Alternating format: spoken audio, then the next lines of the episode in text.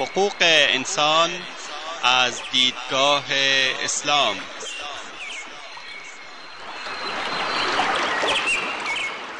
يا أيها الناس إنا خلقناكم من ذكر وأنثى وجعلناكم وجعلناكم شعوبا وقبائل لتعارفوا إن أكرمكم عند الله أتقاكم إن الله عليم خبير.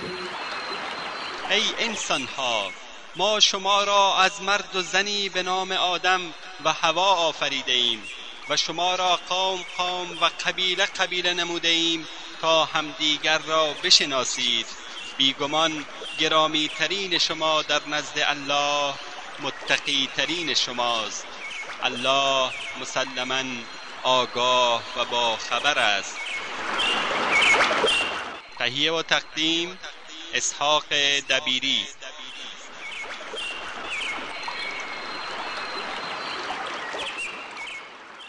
بسم الله الرحمن الرحیم. الحمد لله رب العالمين وصلى الله وسلم على نبینا محمد و آله و صحبه اجمعین. اما بعد.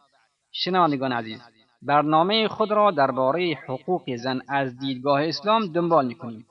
در حلقه قبلی درباره قرآن زنان را اکرام می کند کرامت زنان مسلمان حرمت قتل زنان در جنگ ها صحبت کردیم.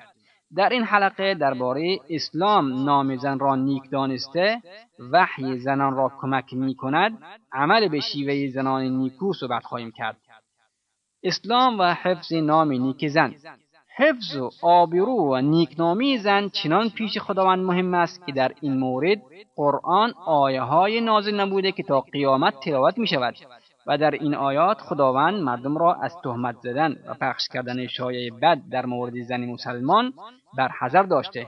خداوند میفرماید والذين يرمون المحصنات المؤمنات ثم لم يأتوا بأربعة شهداء فاجلدوهم ثمانين جلدة ولا تقبلوا لهم شهادة أبدا وأولئك هم الفاسقون. کسانی که به زنان پاک دامن نسبت زنا می‌دهند سپس چهار گواه نمی آورند. بدیشان هشتاد تازیانه بزنید و هرگز گواهی دادن آنان را نپذیرید. و چنین کسانی فاسق می باشند خداوند در این آیه صدای کسی را که به زن مؤمن تهمت می‌زند هشتاد ضربه شلاق قرار داده و نیز با نپذیرفتن شهادت تهمت زننده برای همیشه و توصیف او به فسق سزایش را تشدید نموده است. خداوند تنها به این سزا اکتفا نکرده بلکه چنین افرادی را که زنان پاک دامن را تهمت می‌زنند تهدیدهای شدیدتری نموده است.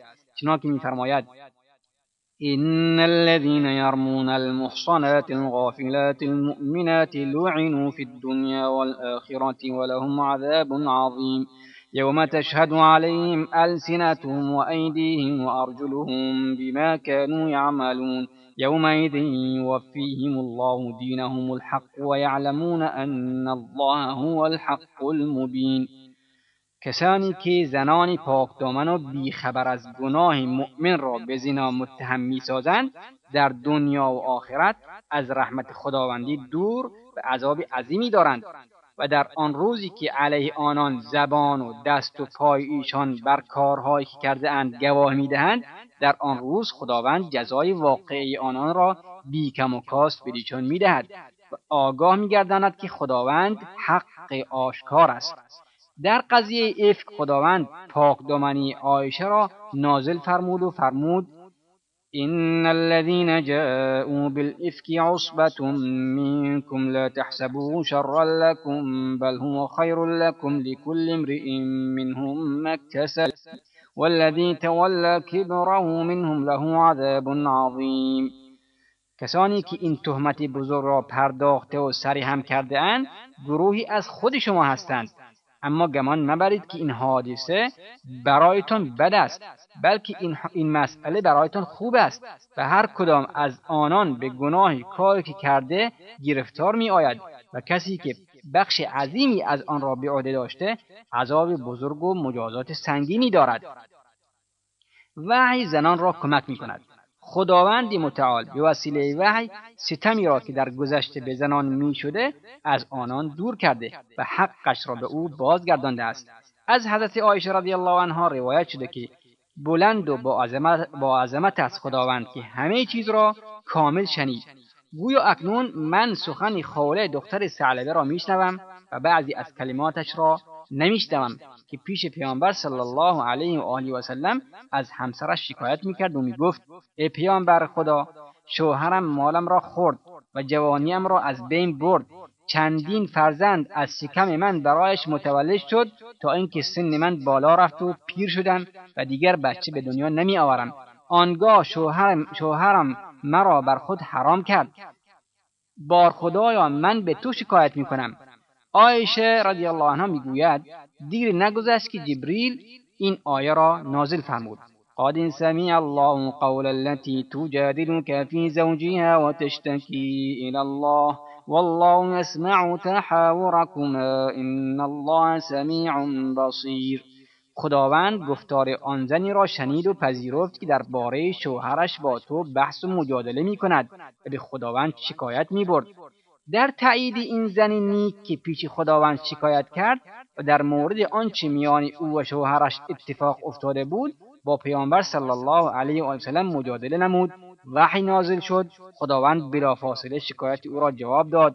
آری زن مؤمن و مسلمان این گونه است و هرگاه مشکلی برایش پیش بیاید نزد خداوند شکایت برد و فقط خدای یگانه را می‌خواند و از کسی دیگر غیر از او کمک نمیجوید و نزد ساحران و فالگیری ها نمی رود آنطور که بعضی از زنان در این زمانه وقتی مشکلی پیش می آید به قبور اولیا پناه می‌برند. در حالی که اولیا مرده اند و نمیشنوند و نمی‌توانند کاری را انجام دهند بلکه خود آنها نیازمند دعای خیر می باشند خداوند میفرماید والذین تدعون من دون الله لا يخلقون شيئا وهم يخلقون اموات غیر احیاء وما یشعرون ایان یبعثون.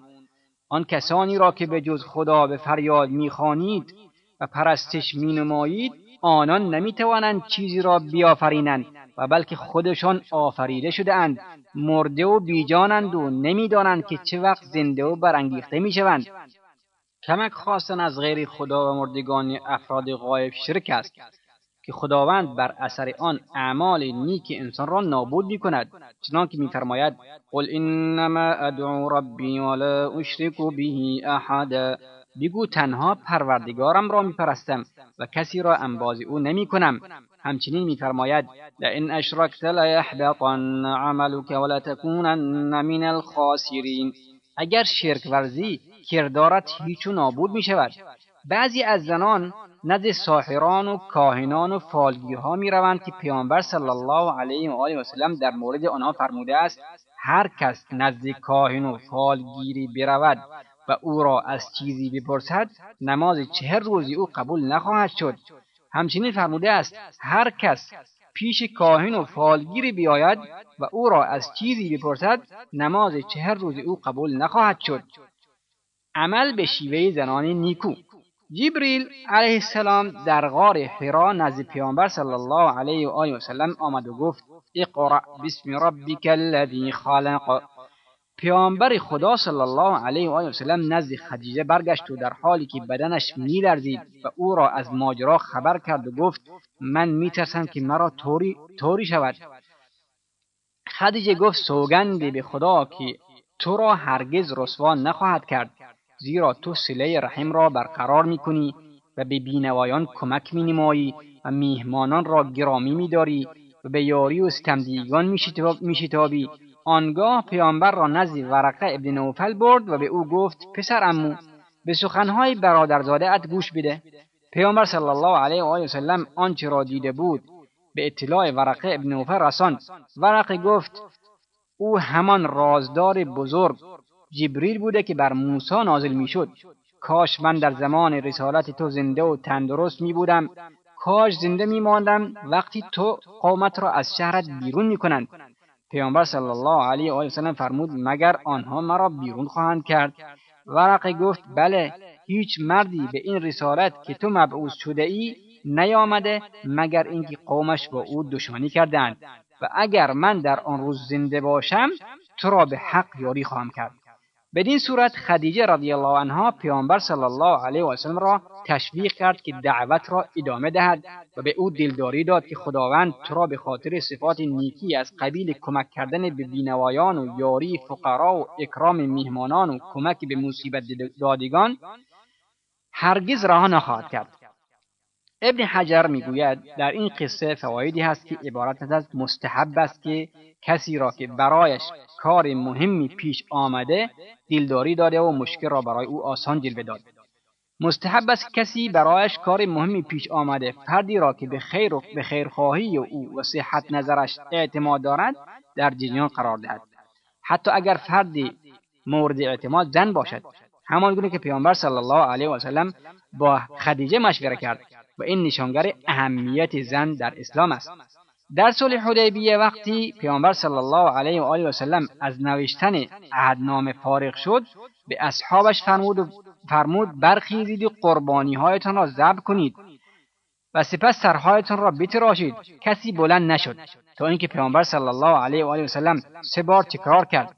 وقتی دید کسی بلند نمی شود نزد همسرش ام سلمه رضی الله عنها برگشت و و آنچه پیش آمده بود برای ام سلمه بیان کرد.